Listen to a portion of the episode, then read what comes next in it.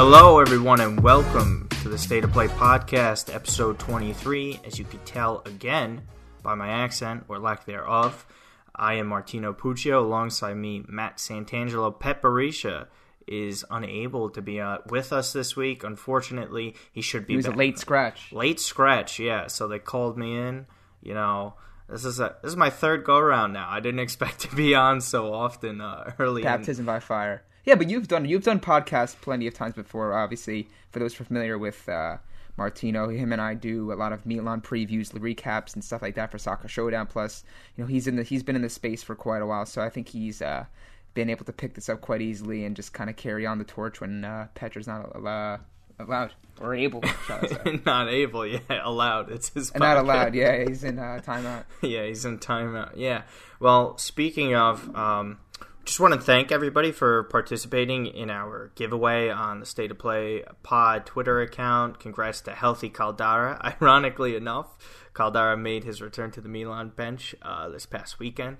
So, congratulations to you. Uh, thanks to everyone who really participated um, in this. It's great to have all the great feedback uh, that we've been getting over recent episodes um, and future episodes too. I mean, um, it's been really exciting. We've gotten a lot of positive feedback, not only on the giveaway, just all the recent episodes that we've had. Obviously, you could follow the Twitter account at State of Play Pod. Um, sub us, review, follow, like, you know, give us more feedback. We really appreciate it. Um, That'll help us grow this podcast much more, guys. If uh, you know, if you guys can leave some some good reviews for us, again, subscribe as Mar- Martino mentioned. It'll help us shoot up the charts, and um, yeah, it'll just give us a little bit more momentum, a little bit more of a boost, and give us a little bit more exposure to uh, deliver the content that we love.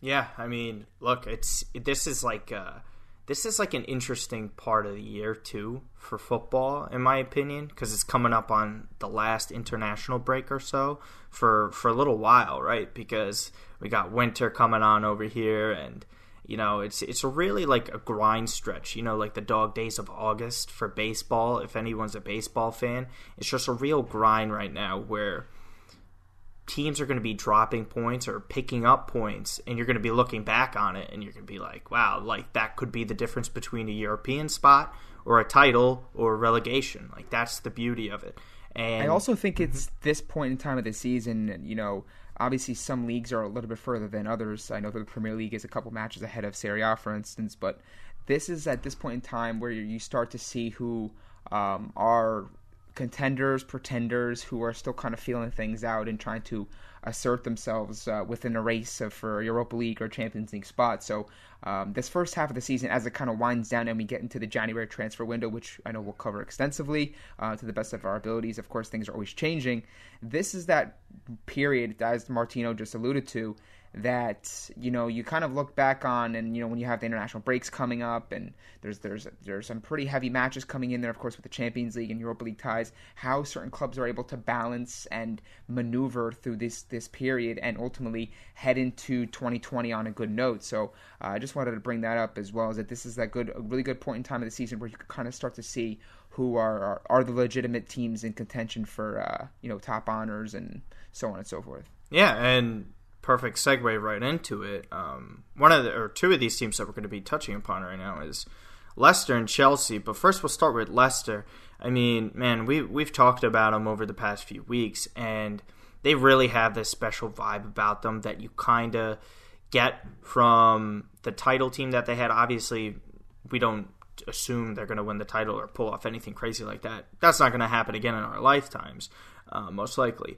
But but the fact that they're here still after all these years selling all these top players, and Jamie Vardy is honestly at this rate he needs to garner more respect as one of the best forwards in the world. You know, like there's always these conversations that you have Sadio Mane, Mohamed Salah, Sergio Aguero, Gabriel Jesus, um, all these top forwards in the Premier League, and it, sometimes it feels like Jamie Vardy's left out of this conversation, but I mean, he just won't go away, just like Leicester is right now, right? I mean, just what like what do you make of this? Just the unlikely story of Jamie Vardy and and how he continues to be a catalyst for a team like Leicester. Well, since that title-winning season, you know, when, which they had you know, several uh, breakout stars, uh, Mahrez, Nicante for N'Golo Kante, for instance. Um, Vardy's been a pretty he's been a, a, a, model of consistency for the most part as a as a, as a producing uh, forward player for Leicester City. Now this year he's on ten goals through 11 games, which is very impressive. I believe he was the first one to double digits in the Premier League, if I'm correct. I know Tammy Abraham of Chelsea, which I know we'll talk about shortly, um, has been clipping at his heels. But yeah, I, I think Vardy's been a very solid producer for Leicester City, and I think you know in in an era where um, we're even seeing it with Milan uh, over the past several years and several other clubs. You know, finding a, produ- a productive forward who gives you that consistent, you know, 15 to 20 goals or just a consistent, uh, consistent output, if you will. It's very difficult to come by, and you know, we could even talk about you know someone like Ichiro Immobile who um, you know scored his hundredth goal on the weekend for Lazio and I think 140 something games this position on the field is so vital. Obviously, it goes without saying, but nowadays it's much tougher to find the it guy for this role. And the fact that he's able to consistently produce and help Leicester again, they're right now in third place. I think they're two points behind City in second. Um, they're having a really special season. Credit to Brendan Rodgers, of course. He's done a fantastic job with this club. I know there's many people who, if you're not familiar with the Premier League, which is pretty shocking considering it's the most followed league in the world, since he left Liverpool, um, and obviously went to Celtic, and then he made his, his Premier League return, uh, where he is at Leicester right now. They've been pretty solid, and they're building a nice little squad there. We mentioned it uh, in a couple episodes previously about Kasper Schmeichel and whether or not he'd leave. Um, you gotta like what they're able to do, and the fact that you can kind of, in some ways, maybe compare them a little bit on a on a larger scale, of course, financially because of the money they make in the Premier League with ad revenues, TV rights, and all that stuff. Um, they're kind of in a way a team like Atalanta, which I know we'll talk about soon, in that they always seem to lose like two, one or two big players every summer, but they're able to c- quickly replace them with someone who is just as good, if not better. And you know we're seeing that you know year in and year out with Leicester. So uh, big ups to them. They're doing uh, fantastic stuff this year in England for sure. And it's going to be interesting to see if they're able to actually uh, surpass Manchester City in the table. I know they're again a couple of points back. It's still early in the season in the grand scheme of things, but you know you never know. A team like Leicester doesn't have those extra fixtures in the Champions League, and you know uh, you know some of those more pressure intense. Uh, matches on on deck, whereas you know obviously City do. So you never know. Stranger things have happened. We'll have to see how Leicester go the rest of the way. But so far so good, and Vardy's been uh, a huge part of that. Yeah, one of three teams in the Premier League to allow under 10 goals a season. Only Sheffield and Liverpool are the two other clubs. So they have been stout defensively. Another surprise team in some sense this year, and we've talked about them uh, time and time again. I know you and I have on here. Chelsea defeat Watford. I know Watford, you know, they're awful. like, let's just put it out there. It's plain dreadful. But at the same time, you still have to pick up points against clubs like uh, like this. Tammy Abraham, Christian Pulisic. I mean, they just keep it rolling here, especially for Pulisic, uh, because last time we were actually discussing Chelsea, and on the topic of him, we were getting questions of oh, when is he going to get his break? When is he going to be able to really solidify mm-hmm. themselves within the squad? Should people worry that his time at Chelsea might be up at the, at the end of the year, or is he going to go on loan? All these like dramatic questions, and we were trying to preach a little bit of patience, and now that patience has come to fruition. Uh, past two games, he's got four goals. One hundred percent, and you know, you know that was something I was actually thinking about as I was watching the game, not this past weekend, but also the one previously. Um, you know, when he scored the obviously they got the hat trick. I think I believe it was against Burnley. Perfect hat trick. Okay, Left foot, yeah, right foot header. This was yeah, that was a fantastic performance from him, and it was something for him to definitely build on. Which again, he obviously is doing that really quickly. Um, as you mentioned, four goals in two games. Obviously, him being for him to keep this up, it's unlikely. He's not a potent goal scorer. He's a creative winger. He's a creative player, no, and no doubt who can find the back of the net. But it just goes to show you that you know, I think people kind of jumped the gun. They got a little bit too worried worrying about his kind of status within the squad under Frank Lampard. And you're starting to see now, you know, between Tammy Abraham, Pulisic, uh, even Willian producing pretty well. Uh, the, Chelsea are in a good spot right now. They're getting productive uh, production from the players they want, the players they need to, in order to finish top four and to you know kind of be in that comfort zone. So all in all, it's been a it's been a pretty solid uh, stretch of games for Chelsea, and I think you know when you, if you, Tammy Abraham's able to continue, you know, scoring at this rate in this clip, Um, they have something special in him, no doubt, and I don't think I, I don't think anyone anticipated, uh, you know, when they weren't able to get a, a big name striker to come in, that Abraham would be able to carry the load this much up front this early in the season. But he's done a sensational job. And then, of course, Pulisic, um, you know, speaking from an American standpoint on this, it's good to see him producing. It's good to see him um, on great form, getting that opportunity that we alluded to and talked about in the previous episodes. It was just a matter of time before he was able to shine through and show uh, his manager, his coach, that he was worthy of more minutes and worthy of an opportunity. And when he's given that opportunity, he's uh, he's coming good. So uh, big ups to Pulisic and big ups to Chelsea for the victory over the weekend. Yeah, I mean, look, great job by Frank Lampard. I know we discussed Brendan Rodgers and the great job he's doing. I, I think Frank has done a really impressive job. First time, you know, at a real high pressure situation because we all know how difficult Chelsea could be. You could argue that it is one of the most difficult jobs in world football, not only world football, in all of sports, considering uh, just the constant circle of coaches that go around there. Um, so, anyways Speaking of coaching situations, to kind of wrap up here in the Premier League, we'd be remiss if we didn't discuss these two clubs, Manchester United and Arsenal. Um, we're going to start with United first because this was the earlier game, the earliest game, I believe, of the Premier League weekend. Um, I was watching this, and I and I said it off air before I talked to you. I know I I said it to Pet as well. It was like looking in a mirror watching Milan. Just this gigantic club with a young squad and a coach that's just way in over his head. And the mental errors and, and, the lack of clinical finishing for United in this match were really staggering. Um, the midfield was just awful. I mean, it was simply dreadful. Uh, they couldn't get anything going. Um, I think I could count. I couldn't count on my hand how many times I saw a midfielder play a ball right into a Bournemouth player's feet. And it, and it wasn't even like close, or there wasn't even a player in the nearby area that was ready to receive the ball.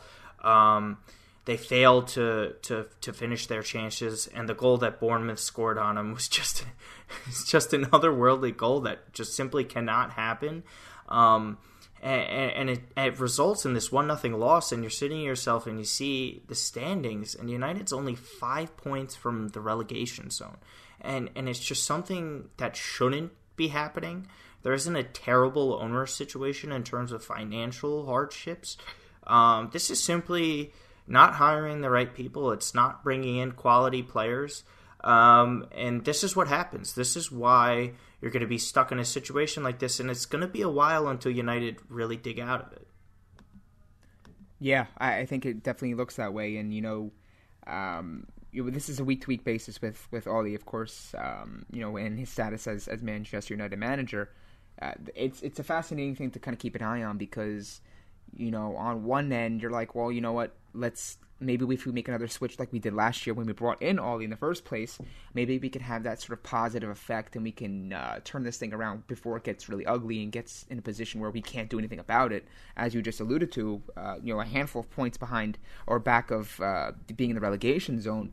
That's alarming for a team, as you just mentioned, that doesn't have financial hardship like a team like Milan, for instance. Um, or and not maybe so much Milan uh, hardship in the sense that, um, but more FFP in the sense that they, you know, right, right, right. They're not in a, they're not in a position where they need to sell players. They they can buy. It's just a matter of finding the right the pieces to fit the puzzle.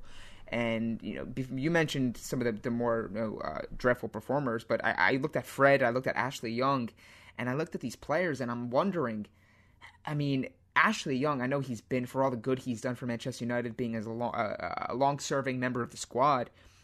He just can't be relied on to be a key contributor in 2019 if Manchester United are to be taken seriously and to actually compete for things. He can't be. And Fred was one of the more expensive buys under Jose Mourinho, uh, probably the last expensive buy under Jose Mourinho, and he's been just a mess. I don't think I've ever seen him play uh, a back-to-back consistent games or games where you're thinking maybe he's turning the corner here. He was solid at Shakhtar. I know several buddies of mine who are Shakhtar fans who follow them extensively, and he was a very, very good player. But I think it just goes to show you that the Premier League is at a different level. It's you know we see it so many different times and times again where you're not just getting a player at one club and, it's it's you have the FIFA effect where you're getting an 84 and you're plugging them into uh, Premier League and you're getting that same 84 or 85 overall player and that production that goes along with it. It takes time. You got to get the right managers, the right system, and it's been a culmination of problems and a culmination of things that Manchester United have done wrong over the past handful of years. And you know, you wonder and you have to ask yourself, where is the turnaround going to come? Is it going to be starting in the summer? Because right now, I don't see any sort of glimmer of hope that could say Manchester United are going to come out of this hole. I don't think they're going to get relegated. I mean, that would be stunning. That'd be crazy if they actually just as crazy as Leicester winning, almost right. Probably, probably, but at the same time, for a team of such that big of a of a brand, uh, big of a history, rich history and tradition, it's kind of stunning to, and shocking to see them fall this deep, this low. Um, and look, we, we, we know how competitive the Premier League can be. I don't think Manchester United fans are ex- well, we're expecting them to compete for a title but I think they want to see you know they want to see that progression. They want to see a project that they can kind of get behind. That they come into the stadium, they come into Old Trafford, they can support and they can get behind these guys. And I think for better or for worse, fans will support the club, but doesn't mean they have to accept it. Doesn't mean they have to accept some of the board decisions, some of the, the, the transfers they make, some of the uh, hires they have eh, for the bench. And I think the Manchester United and, and I know obviously Arsenal are two of the biggest clubs currently in a in a bit of a crisis with their with the managerial situation and their managers under the hot seat. But you know it's something that we got to keep talking about because it's forever evolving, and of course there are managers at this point in time, as we talked about talked about off the top. This is where you have to start kind of establishing yourself and what your season's going to be like. And the further Arsenal free fall, the further Manchester United free fall, it's going to be tough, difficult to make up towards the tail end of the season when players get tired. You know, maybe get some injuries. You have international breaks uh, included in the mix, and you know things become a little more difficult to navigate. Yeah, and and speaking of Arsenal, um, to wrap it up here in the Premier League, I thought Unai Emery, the second he blew that lead against Barcelona at PSG, I think I think that was it. I think that's all you really needed to know about a guy who just wasn't capable of not only handling a big club and the pressure there, someone who's just not a good enough coach to just understand a situation in a sense of urgency. I don't get that with Arsenal and Emery, right? I you know, and and oddly enough, I feel bad for Pep, and I do feel bad for a lot of Arsenal fans because this was once such a great club, and they won a lot, and, and, they really were the forefront of like you know this Premier League revolution that we know and love today. They were one of the the marquee clubs that helped bring it to what it is, and you can't help but think how mistreated Arsene Wenger was at the end of his spell there because, in my opinion, I always thought he was felt uh, was treated a little unfairly simply because I don't think he had sort of the financial backing that he deserved and needed.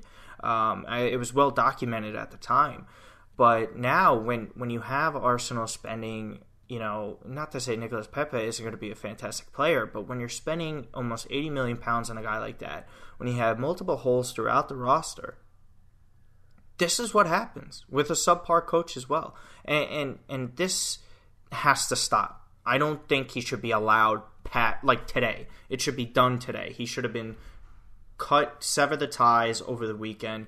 Get someone in here now.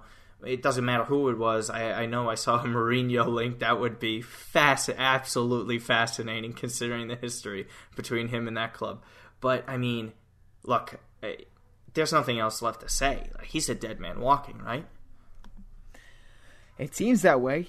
I think you know there's it's like it's always it's it's not so much cut and dry just to kind of say okay we're just going to act as manager be right because if he's under contract you have to pay him you have to mm-hmm. continuously pay him he's on the books right so uh, but for a team like Arsenal I think at some point you kind of bite the bullet you you take the the, the financial you know problem that comes along with having a manager um, unemployed that you're still essentially paying to kind of not coach for you. Um, uh, you know, it's, and you look at too, you look at some of the moves that Arsenal did make in the summer, and you, you kind of thought, you know what, even if Unai Emery isn't the long term manager, you feel that some of the, uh, the acquisitions they had would have been somewhat enough to maybe kind of conceal or mask the deficiencies and limitations that Emery has as a manager. Um, you mentioned obviously Nicolas Pepe, who had a sensational season for Lille. Um, one of the top players last year in one of the top in a top five league in, in, in France. But even then, you you look at the rest of the pieces around him, and it's just it's not even so much that they're that players are underperforming because I do, do think Nicolas Pepe will come good. I think it takes time for any player to adapt to a league. It's not always an overnight thing. Some players can do it. Some players just need a little bit more time and seasoning. But you know, when you look at their squad, it's better than this.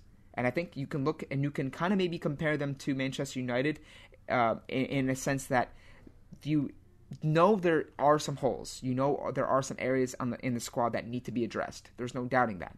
But top to bottom, I mean, they have a good goalkeeper. Leno's a fantastic goalkeeper. That attacking three is one of the best in, in in my opinion when it's when it's functioning and working in Europe. Right, Lacazette, Aubameyang, Pepe. That's those are three really good players that can be sensational. And then even Mesut Ozil, that whole situation, the way that was handled as well. Granit Xhaka.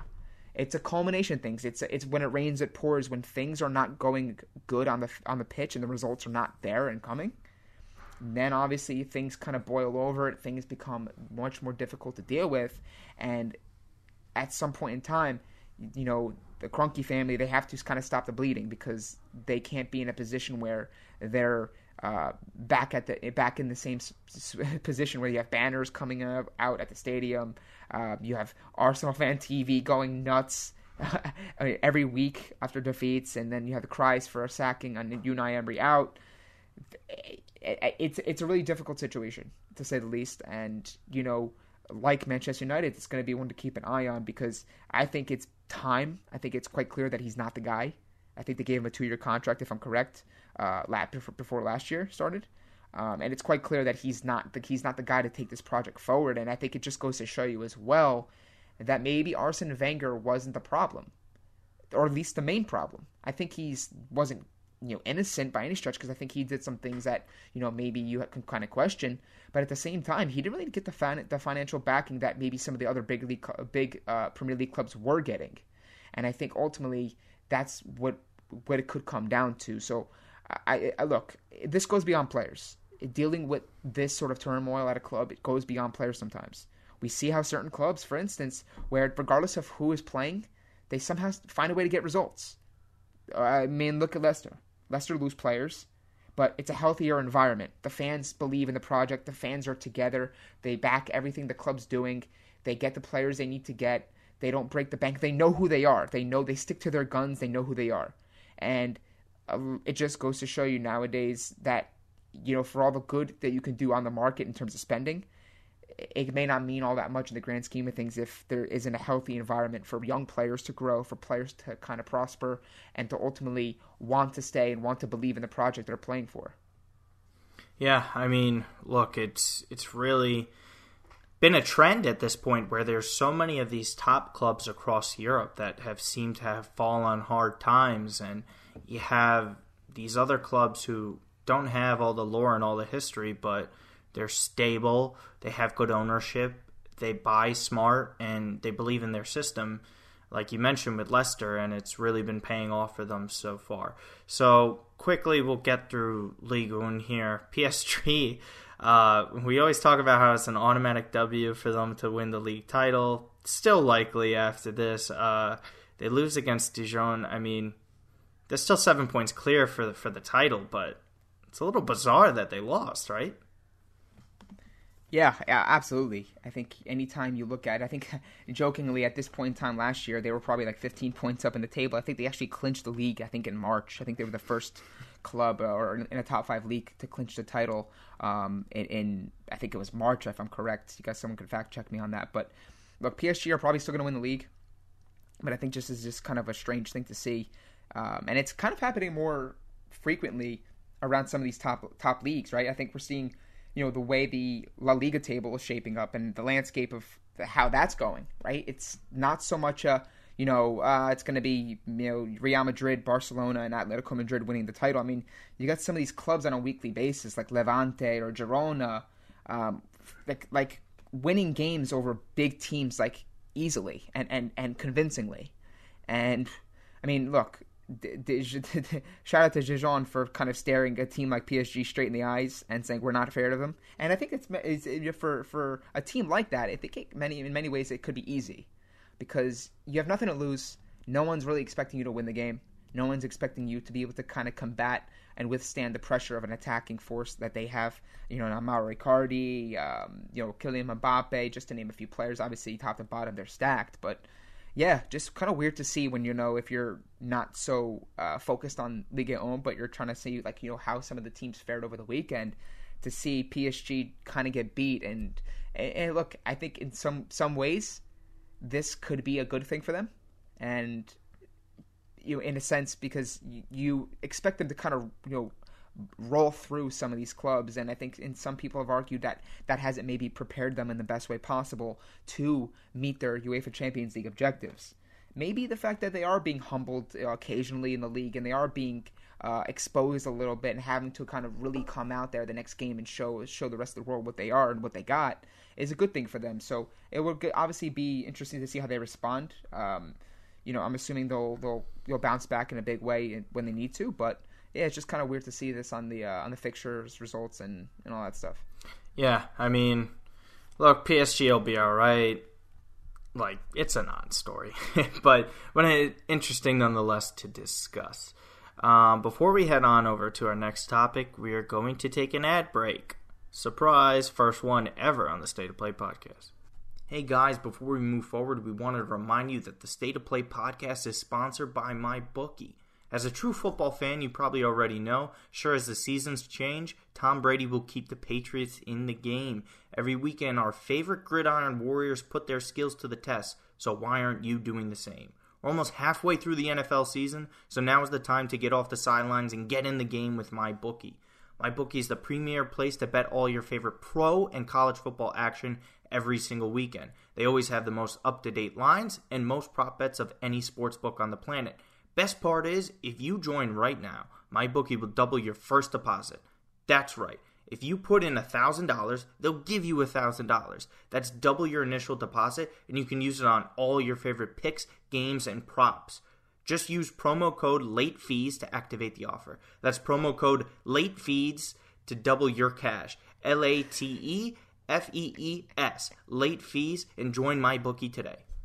All right, now moving on to the Bundesliga, where there was some surprise news over the weekend. Niko Kovac is out at Bayern Munich. I like to call him evil Joseph Gordon Levitt. He looks like if Joseph Gordon Levitt was an evil guy in a Bond film. Um, and he's he's technically the bad guy for Bayern here, right? Um, look, everyone likes to highlight that dominant win that they had over at Spurs at Tottenham Hotspur Stadium in the Champions League. But the reality of it, and if you have been watching Bayern, and I know you do because your boy Lewandowski is just absolutely out of this world, they're struggling. They're not really up to their standards as a footballing club, and it's kind of been that way inconsistently over the recent years. Um, we saw the whole debacle that went down with Carlo Ancelotti. Uh, Pep Guardiola didn't really live up. Um, to the hype. You know, they really got him to, to lift the Champions League trophy. They didn't even make it to a Champions League final with him. Um, and now this Niko Kovac situation. Um, I mean, what do you what do you make of it? Are you shocked by this news? Um, yes and no. I, I think it, it, I think it was inevitable that eventually, at some point in time, that Niko Kovac. I don't think people expected him to be sacked maybe this early in the season because again, you know, they have been a, in a, in a in terms of the least league table, they're in a good position overall, and they did have that big victory over Tottenham Hotspur. And it's never easy to change a manager midway through a season or this early in the season when you still have the competitions at play. You know, it's that's one thing where if a club, you know, in in April knows they're not going to win the league or they're maybe not in, in, contention for a domestic cup and they're out of the you know Euro, European competitions to make that switch early to the manager that they want to go with uh, moving forward. But I think in you know even you could even you know go back to previous episodes what me and Petrick did last year, where Kovac was on the hot seat last year, and you know he obviously kept his job. He's able to kind of steady the ship a bit, get some results, and do what he's got to do to keep his job. But I think the leash the leash has always been short for Bayern Munich. They've always been one of the clubs with bigger clubs that's ready and willing to recognize and understand that this is not working. Let's make like make that change right now. Whereas instead of let's give that guy another five, ten games, and then before you know it, you're kind of in that position where uh, you have 15 games left, 14 games left. What manager do, or can you really get right now that's going to do the job for you? I think they're establishing that it's not. It just it's, it's not a fit. Number one, and I don't think this was even the, the the result. This was the straw that broke the camel's back, but I don't think this was necessarily that one result that they made the decision. They're like, all right, he's gone. This was just an ugly defeat.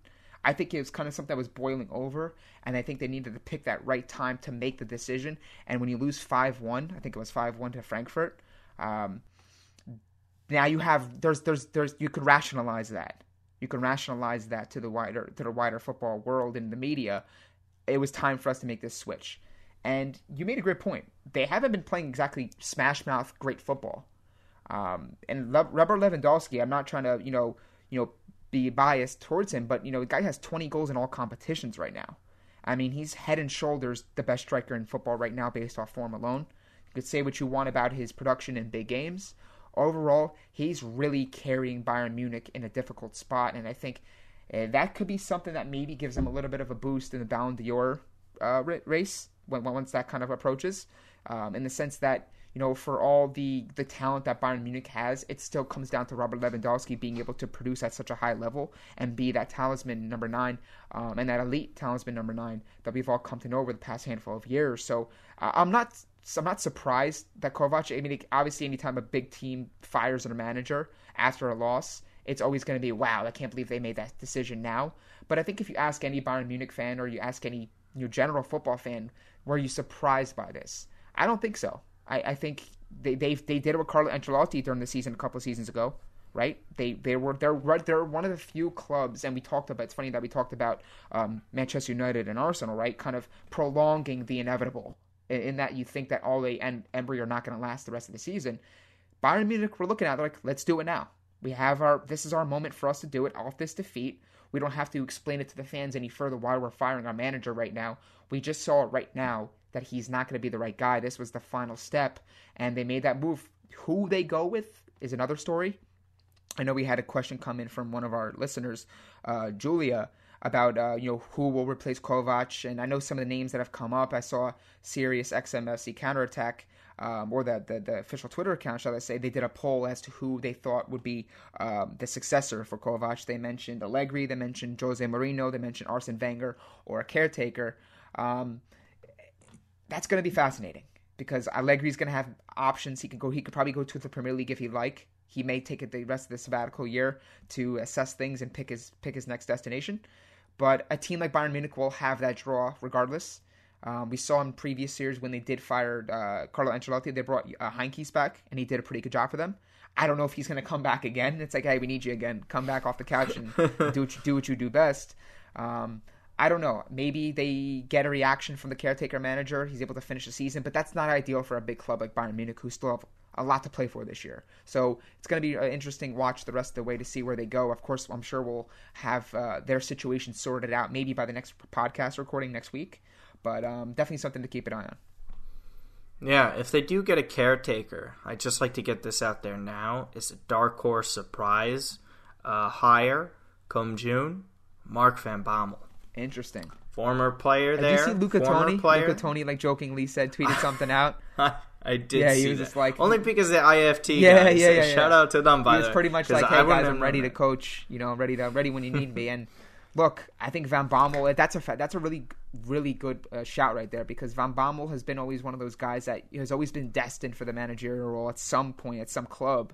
Um, mm-hmm. Whether it's now, uh, that's another story. Maybe this moment would be too big for him. A, a, guy who's, again, obviously knows the game extremely well from his playing days, but I think maybe he's best suited to go with a different role where uh, he's not having that immediate pressure to get the results that he needs. So um, that's interesting, though. I think you know, the fans would definitely love that, in my opinion. I don't know if that would be the best move considering his experience or lack thereof uh, at coaching mm-hmm. at the mm-hmm. top level, but um, that's you know that's something to keep an eye on.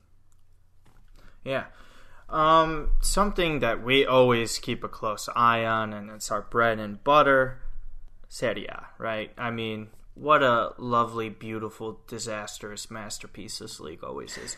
um, and it's highlighted again this weekend. We're not really going to get into a certain part of it, um, but we're going to talk about the football clubs and specifically want to start out with really the biggest head scratcher so far for me and I think a lot of people you would maybe agree. Napoli, Napoli is just man, they are laboring, they are struggling this season. They lose again to Roma at uh, Stadio Olimpico.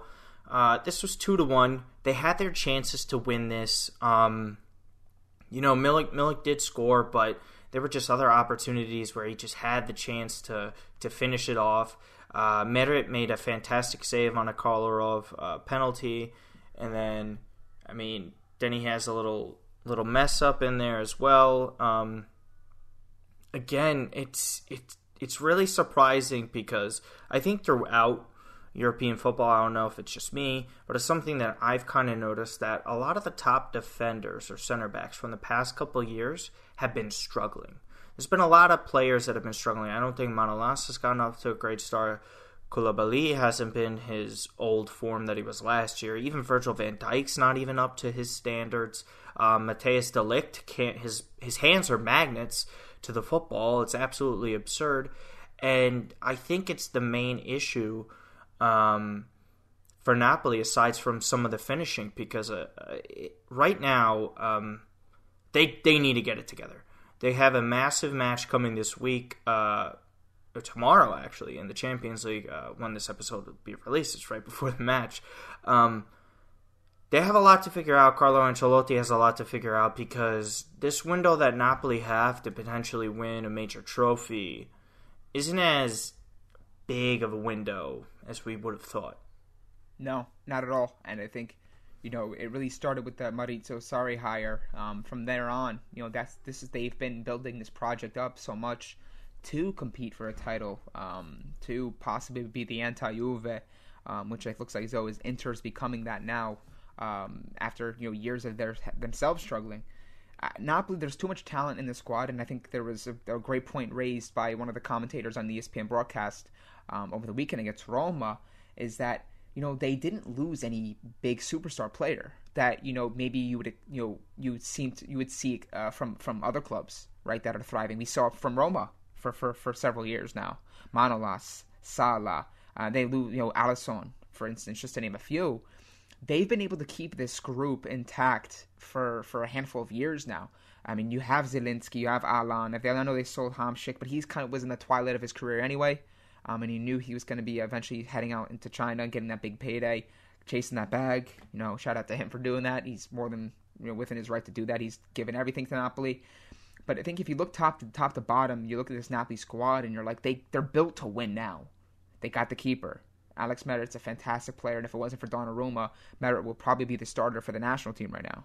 You look defensively. You know, all those years where they had Koulibaly and Albiol, everyone was like, oh, they got to upgrade over Albiol. He's not good enough. Albiol was steady. He was a steady player. He was a veteran presence there. He works extremely well alongside Koulibaly.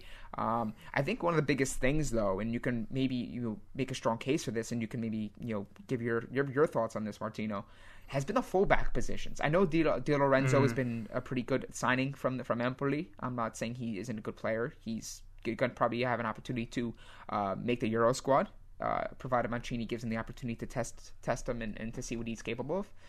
But when they had when they were going right, their back line was very solid. They had Koulibaly, Albiol, centrally. They had Fauzi Ghoulam before that, that freak uh, freak injury, and they had Hysaj, who that, they were stacked. They were a very well balanced defensive team, and the midfield was very solid. It's still very solid on paper, although it's not performing to its standard. But you know, it's a culmination of things. The attackers are not finishing their chances when they need to. You know, for all the good that Milik is doing, I think he has five goals in his last four games.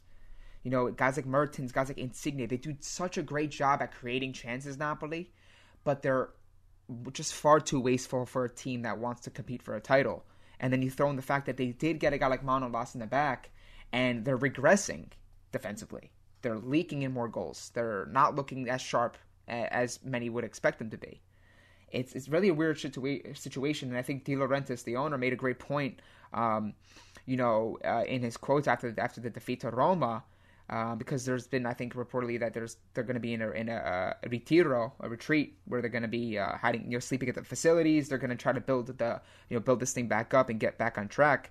But you know, he made a good point. He's like, you can't get up for just the games against Liverpool because they get up for the game against Liverpool. They look fantastic versus Liverpool.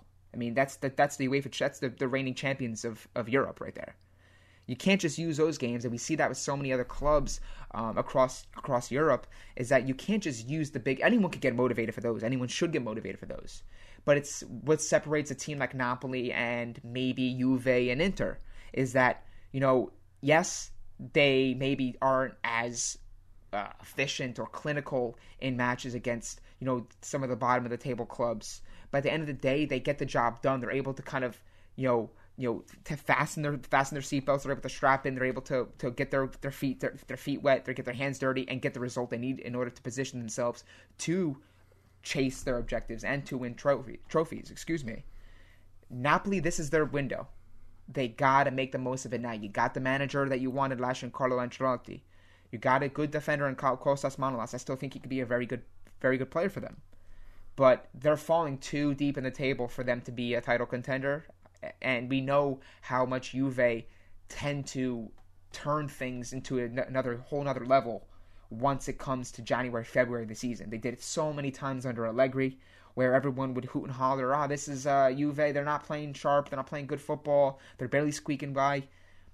We haven't seen the best of Sarri ball at Juve, and that's the craziest thing mm. too. Is that I think Juve are going to be they're going to be hitting another levels very soon, and I think when between them and Inter. And between how competitive it is for the top four, which I know we'll get into with some of the other clubs and how they fared over the weekend, Napoli's gotta they gotta turn this around quickly. Otherwise, it can be one of those seasons where they find themselves maybe out of top four, which would be stunning to say the least, considering the squad depth they have and the quality and their expectations everyone has bestowed upon them. Yeah, I mean, I I think that's very feasible considering if you look at Atalanta, if they finish fourth in their Champions League group, that's really possible. And and one we of the look things, at Roma though. Roma, they're in. They're, that's Roma where I was just third place. That's right where now. I was sitting next. Roma are in third place right now, and they have they, they're, and, and they're injured. They're they're pleated with injuries, right? And that and that's where I was going with my next point. Roma has been a surprise. I was one of the main people. Um, I don't know how many others. I didn't think this team would make it to the Champions League spot simply because I thought their defense was completely suspect. And Chris Smalling has been. I, I don't even know how to describe it. I don't know if there's a comparison for for it. He is the most shockingly, stunningly best transfer so far around. Like this is this is a steal considering all the outcasts that that Manchester United thought like these were just dead weight players that we just need to get rid of. Let's get let's get rid of these guys. We, we got Harry Maguire coming in here and Chris Smalling, arguably I think outside of Bonucci or any of the Inter center backs, has been the best defender in Serie A. He's been that good.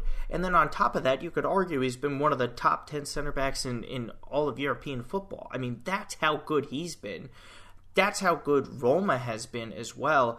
I mean, I, I think they've struggled a bit. I know they had an unfortunate call against them in the Europa League, but this team right now, this they they got a lot of momentum going. I think on. for I think um, Roma, you know, mm-hmm. Paulo Fonseca, that was one of those hires that you look at, you know, in the summer and you're like, we know this guy's a good manager because he's he did some really exceptional things with Shakhtar, you know, in, in building that project to be such a, a, very solid squad, a team that can produce, a team that can do some things in the Champions League like they have done.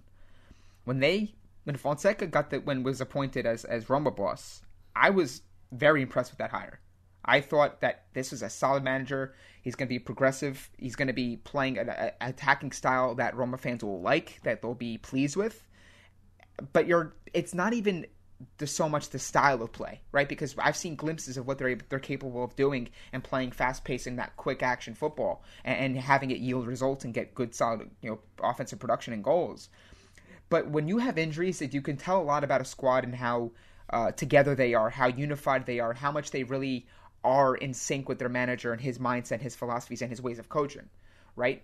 I think we saw that in some may, some ways on a different scale with Gattuso last year is that you can t- you can tell you can it tells it can tell a lot about a team and where they're at mentally when they're able to overcome adversity, overcome injuries, and still get results when they're otherwise expected not to.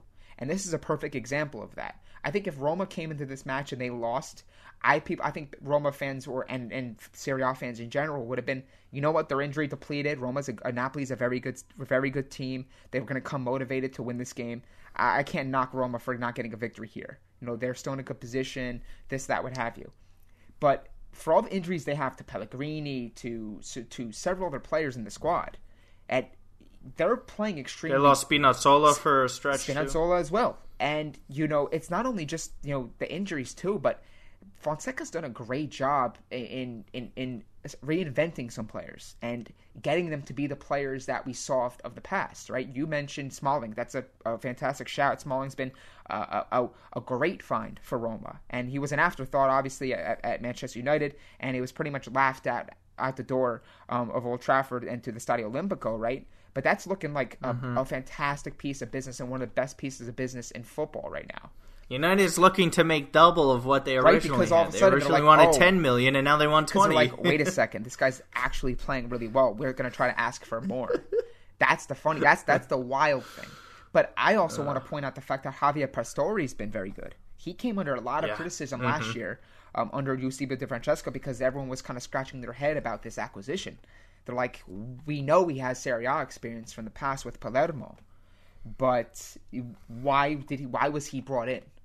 Now you're starting to see why Fonseca's able to not only get uh, more from players that otherwise wasn't weren't expected to be top producers for them so early on in the season, but as a unit, there's some, there seems to be something about this squad that, as a Roma fan, you just can't help but be pleased with and and, and uh, excited about because you know that around the corner when they are healthy, they do have the Pellegrinis of the world. They do have a lot of these guys back in full fitness. That it's it's it's it makes you wonder how far could this team go.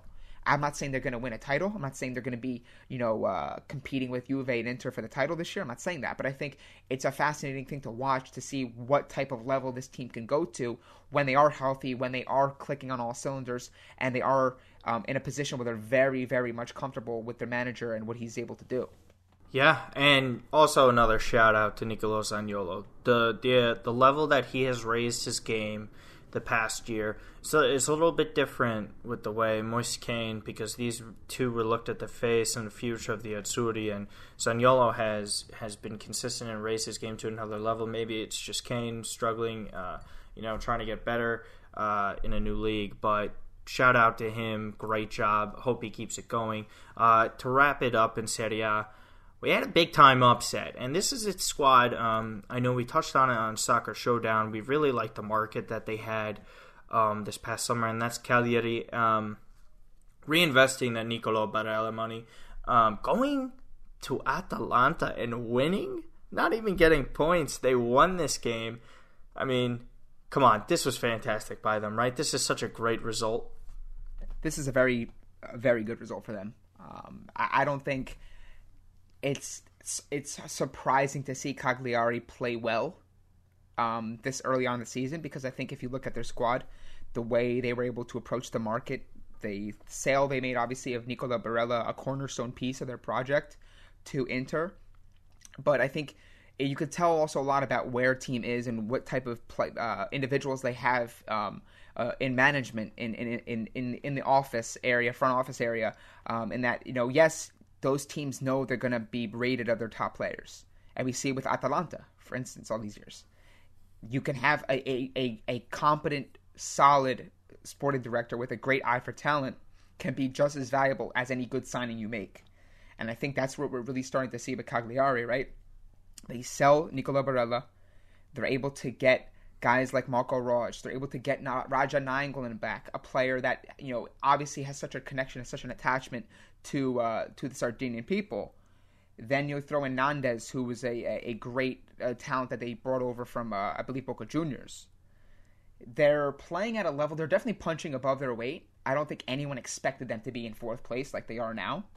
Maybe their position is more an indi- indication or indicative of the shortcomings of other squads, other squads like Roma, like Lazio, Milan, uh, Napoli, for instance, and how they've kind of you know fallen off a little bit, or they're not really meeting early on early season expectations. Excuse me, but nevertheless, a team like Cagliari, you can look at their squad and say, okay, they got some players here.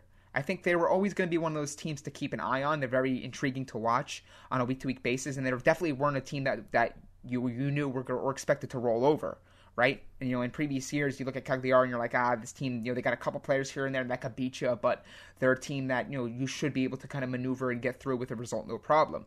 Now you're looking at them in the table and you can see they're a very exciting project. They have players in all areas of the pitch. They have a good blend, a mixture of veterans and young players, players with promise.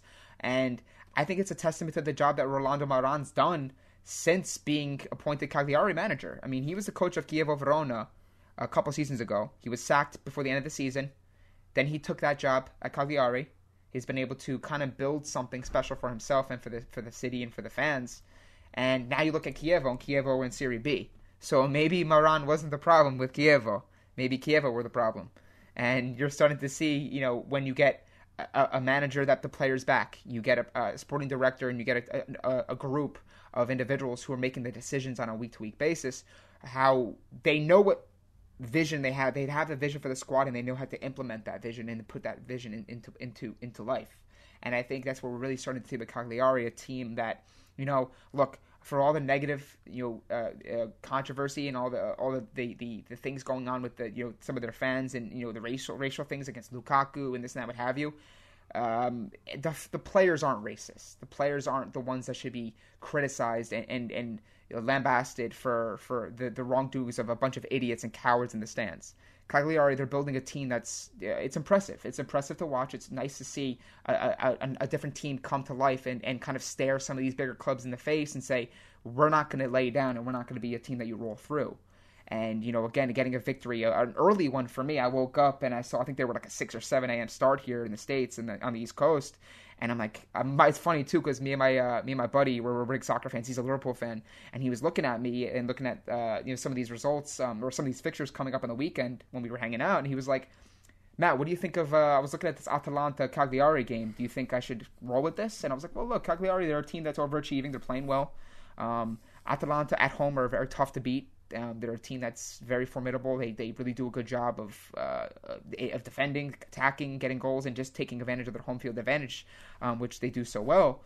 But I was like, you know what, there's something there. So and it turns out I woke up and I texted him. I was like, hey, 2-0 victory for Cagliari, and he was obviously won, and then obviously you know um, you know that was a kind of a good uh, beginning to uh, what was a very eventful and very upset a driven Sunday uh, Sunday uh, slew of uh, fixtures. So yeah, b- big shout out to Cagliari what they're doing. I think they're building a project that you can kind of get behind and something to keep an eye on, something to monitor the rest of the way and see if they're able to um, maybe make a Europa League spot happen. Um, that's something to you know uh, see and something to kind of you get get behind or get interested in if you're not a Serie A fan because there's going to be uh, quite a few teams in in play for those uh, Europa League spots as well. Yeah, I think it's definitely something to keep an eye out. Uh, you know, Atalanta light potentially for this season. We'll see how they do though. Lots of games left there.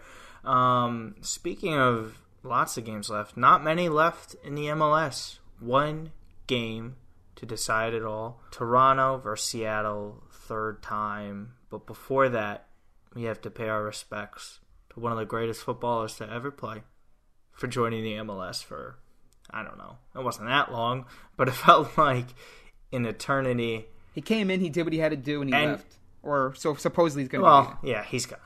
um, he's gone based off his comments. You know, and uh, I guess you can guess by who we're talking about. Zlatan. Zlatan was easily the most iconic player since David Beckham to come through the MLS, right? There let's not get it twisted. All of his press conferences, he was going on late night TV, outshining Carlos Vela with certain moments. Um, yeah, I mean he was just he was just absolutely fantastic. I loved every single minute that he was here in the MLS. I'm really happy that a lot of my friends who don't watch football and European football got a chance to just see what he was like a little bit, even if it's nowhere near his prime because it wasn't. But just the talent, the pure talent that he has, and the personality, and and I thought it was very cool to at least have him come over here and play, even though it wasn't a long time.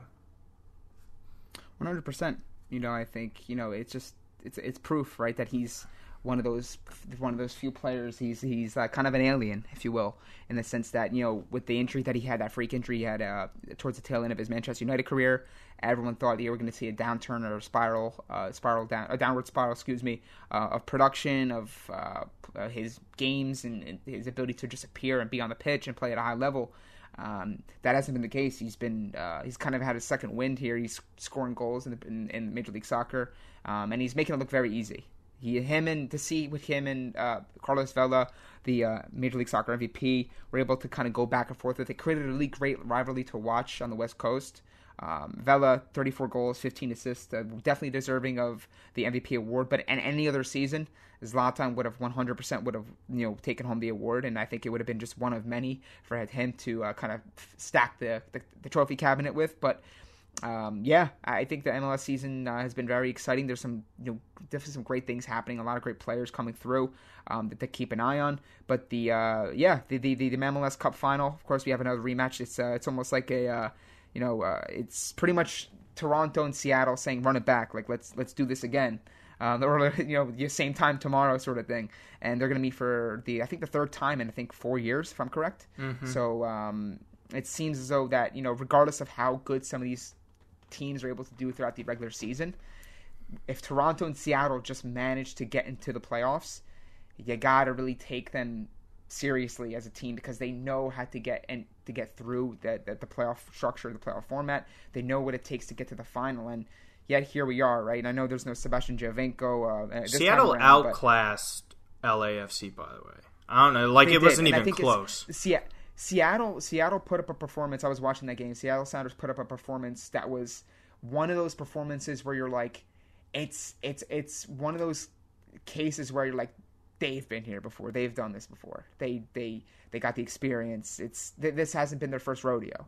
And I think you look, you play this game maybe three or four other times. There's a good chance that LAFC gets the better of them but I think there's just something about and people tell people will say uh, you know uh, you know on paper they play the game play the paper game this team's uh, you know it has the upper hand mm-hmm. and you know we look we do that so many times in, in, in, various different sports right but there's something about being clutch or something about you know uh, staring staring your opponent in the eye, in the eyes and, and, and amidst the pressure and being able to perform at such a high level and ultimately use your experience to your advantage. And I think Seattle are one of the uh, they're a true testament to that. And they're one of the few clubs in uh, Major League Soccer, like Toronto, for instance, that you know, regardless of the players that they're up against, they always seem to be a threat. They always seem to be a club that you really just can't take lightly, and and, and you have to respect their tradition, respect their their history in this tournament um, and their ability to get to the Cup final, the Promised Land, and, and maybe even win another one. So um, I'm definitely excited for the Cup final myself. Um, again, I know we're Serie A fans, we're time Italian as well. So the fact that there's no Sebastian Giovinco in this one, I think that would would have been really really exciting to watch him go to another another Cup final. But I think regardless, uh, Toronto Seattle is going to be um, it's kind of the best two out of three, right? I think it's a good way to wrap up this uh, trilogy uh, of Cup final appearances between them two, and uh, I'm very excited for that. Yeah, um, congratulations to those two teams again. I mean, look, that's just a model of winning, and they've certainly figured out the formula. So, moving on to your questions, um, we've really touched upon the two with Cagliari uh, flirting with uh, top four in Serie A. Um, we've talked about uh, the Bayern situation. Um, thank you guys for those questions, but we'll get into one. I, I think it's important to kind of touch upon this really quick before we go to the player profile. Uh, what needs to change in Italian football specifically, and do you think racism in stadium can be rooted out without the involvement of Serie A? This is from at Farino underscore 10. Um, obviously, this refers to the Mario Balotelli situation over the weekend. I mean, I am so beaten down and tired on this topic, and you and I have discussed this at length so many different times on mm-hmm. different platforms, you know, podcasts. And I mean, look, I mean, what else can you say? It's either zero tolerance, you kick all these fans out, you have zero fans allowed for the rest of the season, you penalize the club, which is unfortunate for the players who have no part in this and don't represent the fans. You know, they're just trying to go out there and, you know, give it their all and try and pick up points and play football. But, you have these really unfortunate situations where Mario walked off the pitch, and I mean, like what what can you say? My heart breaks for him. I am a big Balotelli supporter, and I know he's a knucklehead at times, but I mean, I, I it breaks for any player that has to deal with this in not only Serie A, but you know, in in uh, every you know league across the world uh, of football, and just the people in general who have to deal with this on a day to day basis. Um, you know, in 2019, I I hate that we're having to talk about this at length. I feel like we're doing this every other episode. Um, but I think you know it's important that we continue to shed light on it. We continue to bring awareness to it. We continue to at least talk about it um, and, and, try to um, you know find ways or find you know solutions or bring up solutions and ideas for how um, this these cowardly acts can be combated, prevented, and ultimately eradicated from the game that we love so much and we follow on a regular basis.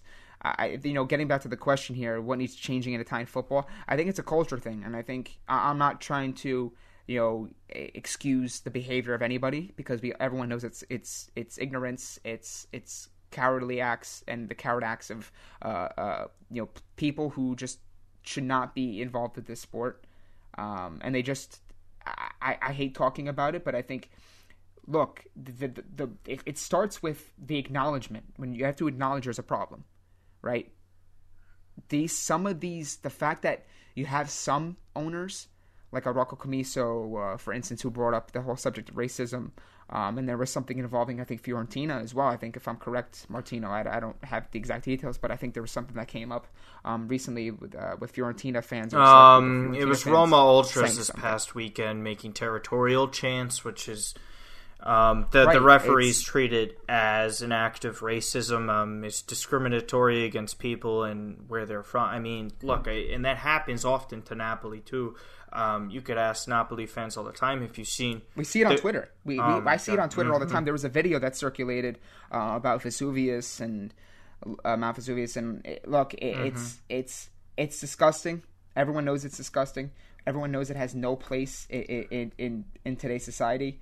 Um, but I think the the biggest and most disheartening thing to see is the deflection, the denial that it actually exists from you know the Verona manager, from the Verona president, from um, even the comments from the some of the leader of the Verona Ultras. Right?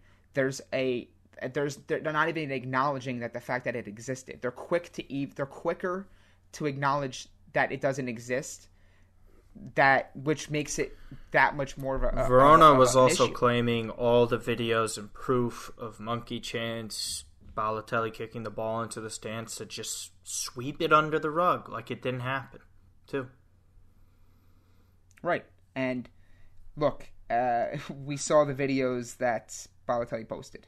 We we seen the videos that circulated um, on Twitter before they were copyright claimed we know we, we see this. We're not we're, we're not oblivious to this. And i think you know uh, in many ways you know imagine if it, it, makes you wonder and it makes you you know, just kind of reflect on the fact that what if there was no social media to actually bring these problems to light for people to have a platform to speak on it to to you know you know pester these these these accounts these these uh you know the, the club accounts that have their fans at fault for some of the the, the behavior that they they uh, they cause in the stadium.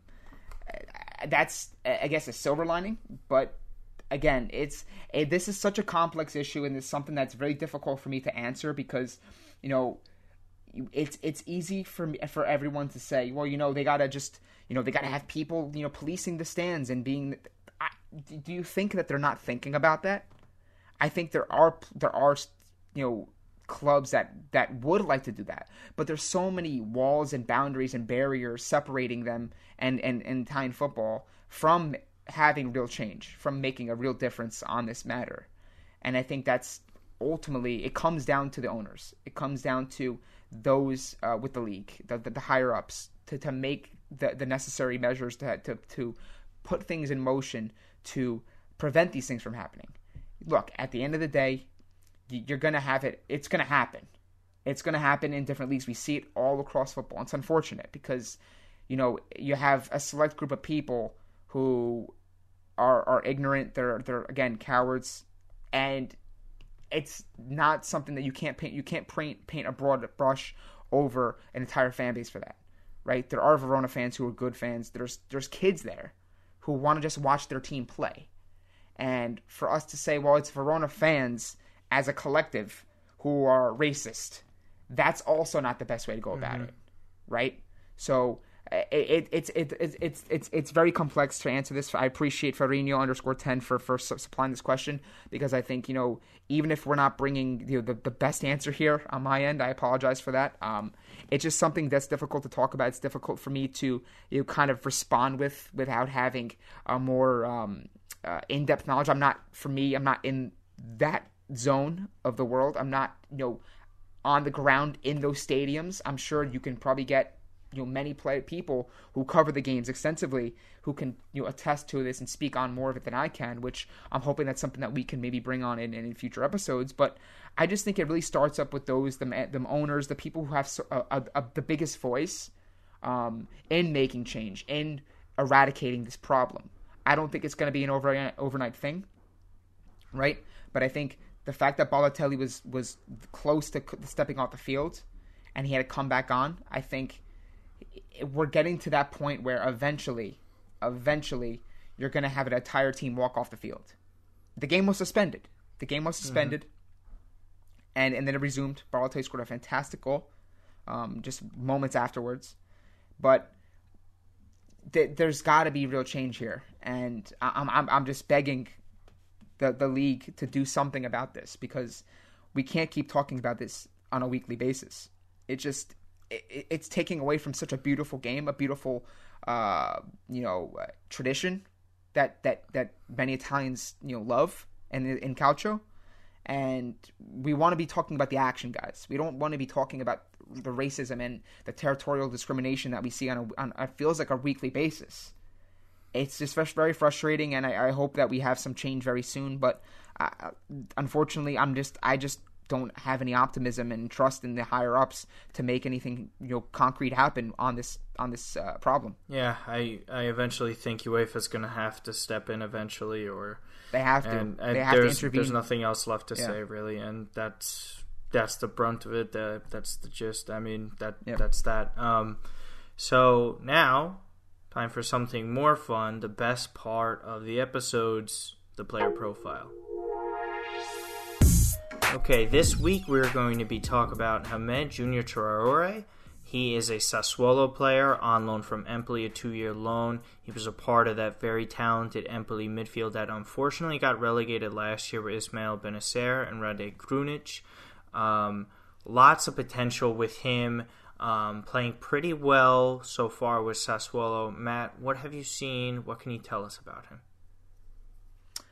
Traore, he's a, uh, he's a fascinating player. Um, I, you know, just a little tease at a uh, at a uh, article or profile I'm going to be doing on him that's going to be launching in the next Sky to Football Handbook, which I'm sure you guys will definitely want to get your hands on. Um, but you know, in short, I'll, give you kind of a more or less a, a, a, brief overview of what he is, who he is as a player, what he brings to the field, um, and ultimately what kind of his future could project. Um, he came, he's coming up quickly, and he's risen quickly to the to, through the ranks. Of, uh, he was at Empoli. He had a, a, very solid season last year, as you alluded to, um, in a very packed midfield with guys like Ismail Bennacer and Rade Krunic. And you know, Traore was one of those players that you know it looked as though he was going to Fiorentina. There was a deal, there was an agreement in place uh, last January um, for him to move in the summer. That never materialized or never was concrete. Um, obviously, he now he's at Sassuolo on a two-year loan, as you just mentioned, with an option to buy. Which, given his age, given his upside, he's only 19 years old. The Ivorian international um, there's definitely uh, a lot of potential in there. There's a lot of untapped potential for Roberto De Zerbi to uh, use and, and, utilize this season um, in a season in which you know Sassuolo haven't gotten off to the greatest of starts, but there's some talent, midfield talent that they have as well. And I think Traore is um, he's he's going to be one of those players that you want to keep an eye on throughout the entire season because I think when you look at De Zerbi's track record in growing certain players and younger players, I think he's done a, fan, a fantastic job overall. And I think Traore could be one of the main beneficiaries in having a manager like De Zerbi um, at the helm. In terms of his style of play, I think you can really look at his ability to press to force mistakes, force opposition into errors, and win the ball high up the pitch. He's a player that can play in several different midfield roles although um, he's predominantly played as either a traditional central midfielder this year or even in behind the strikers um, for Sassuolo. There are ha- there are characteristics or traits of in his game that maybe leads you to believe that he can play a more defensive role because he is such a good tackler. Um, but he's also a very good dribbler. On the ball, he's very good. And I think there's a lot of room for growth in that. But the biggest areas for, of concern or uh, areas for which he needs to mature in is finding that end product. For all the good that he does in progressing and, and being able to break lines, um, his passing leaves a little bit to be desired. He's not as efficient and as sharp in that area of his game, which he needs to be if you're going to be an effective top midfielder. I'm not saying he needs to be a player that can spray the ball on like Prime Pirlo, but I think he needs to pass at a more efficient rate than what he is. He's um, an individual where he does a lot of the, the hard stuff and he makes it look easy, but once he gets into the final third, his decision making with that final ball or that final shot, um, it, it's kind of missing. It's lacking. Overall, if you're looking at a player like this, I think you can't be too hard on him because at the end of the day, he is 19. He's really only had a, about a season and a half, not even two seasons uh, in the top flight. But the fact that at 19 years old, he's playing in the higher um, brackets for the national team for Ivory Coast. He's getting uh, a good amount of minutes at Sassuolo. Uh, I think he's uh, going to be one of those players that won't have any issues getting minutes, but he's going to be an individual that maybe you know will be occasionally on the bench because De Zerbi does like to rotate his midfielders quite a bit. So you will find him maybe kind of uh, missing in certain games or maybe not getting the action that you'd expect from a player with this much talent and ability. With all this being said, he's one to keep an eye on. He's one I did cover as I mentioned in the upcoming Sky to Football Handbook, the, the fourth edition of a uh, their quarterly mag. So definitely keep an eye on him. He was linked even before he did go to Sassuolo with possibly going to Juve. Although if he went to Juve, they probably would have loaned yep. him to Sassuolo anyway because they have some sort of uh, synergy. They have that relationship. Although you know, I know the co-partnership, um, that formula, that that model is is has been Juve found a loophole. Um, there was well not well the thing is there's certain clubs that just do business with each with one yeah. another so you're not going to really be able to kind of you know uh, get around that it's pretty much it's pretty much saying, hey, there's not a co-ownership, but mm-hmm. yeah, there pretty much is a co-ownership, yeah, right? So there's going to be teams that do regular business with one another. Milan Genoa was one when Galliani and Berlusconi were in oh, charge. Yeah. but getting back onto Traore to kind of wrap him up, um, a player with promise, a player with potential, but he's not the finished product by any means right now. But I think that's something that's very exciting to watch on a weekly basis, right? You kind of want to say, well, okay, I could see where he can. I, I could see what he can is capable of doing as a ball carrier, progressor, um, and what he's able to bring to the defensive side of the game. But can he can he kind of uh, materialize and, and, and round out his his his craft and and, and become a more refined player um, as he goes into his early 20s. Uh, you know, with the expectations we place on some of these young players nowadays, it's so unfair that I'm happy in a way that he didn't go to Juve because if he would have went to Juve and he wasn't mm. playing, mm. everyone said, "Well, this guy's not playing. Is he really that good?" And this and that, what have you. In many ways, you could talk about some of the similar things with Stefano Sensi, right? Because Sensi was at Cesena. He had some, uh, as well as San Marino. That's where he kind of got his his notoriety and his his recognition for being a, a nice up and come up up and coming talent. Excuse me. But then he kind of got a little bit lost in the shuffle, right? When he went to Sassuolo, he was kind of splitting splitting duty um, as that deeper player with Manuel Locatelli. But over the past couple years, he's been able to kind of grow and not have that pressure behind him to be a top top player right away. You starting to see what again? Of course, he's been injured recently for for Inter, but I just want to just allude to the fact that you know Sassuolo is one of those environments that is suitable for uh, youth to grow and to grow at a, a nice um, healthy way where they're not being fast tracked into a position where this guy's the next superstar midfielder and he's getting you know all this interest. I think Traore's in a position where he can grow at his own pace, a pace that's very healthy and that's suitable for his game. And then in a couple years, if you know that opportunity arises, if he's able to keep his head down and kind of trudge forward and be the player that we know he can be, I think those opportunities will come for him to move to a bigger club similar to what Sensi was able to do. But overall, a player to to, to watch the rest of the season, and I'm sure we won't be ta- we won't be uh, this won't be the last we're talking about. Yeah, I think that's definitely uh, someone you could uh, look out for, and look out for Matt's um, profile on him as well when that comes out. Um, well, that'll do it for this episode. Um, you guys can always email us at stateofplaypod at gmail.com for sponsorship and or collaboration. Um, you can follow the Twitter account at State of Play Pod. As for us, you could follow me on Twitter at Martino Puccio. Matt, if you just want to give everybody where you could find them, go ahead. You got it. At Matt underscore Santangelo. Thank you guys for the support. I really appreciate it. And like I say at the end of every podcast over the next month or so, you guys will see some uh, some different podcast appearances, which I'm very excited about. So there'll be some crossover there. Um, definitely check out uh, what I'm doing, of course, which I always share with uh, my, my, my Twitter followers who've been so faithful to me over the years. So thank you so much, guys. And yeah, I uh, once again thanks Martino for uh, you know picking up for Petrit and um, keeping this thing going because 23 episodes. I'm very happy with the uh, progression we're making after the restart, and um, we we thank you guys for for supporting that. Yeah. Kid couldn't have said it any better. Thanks so much for listening, guys. Please like, rate, subscribe, anything you can to help us out. It's much appreciated. Thanks for listening, and we'll see you next time.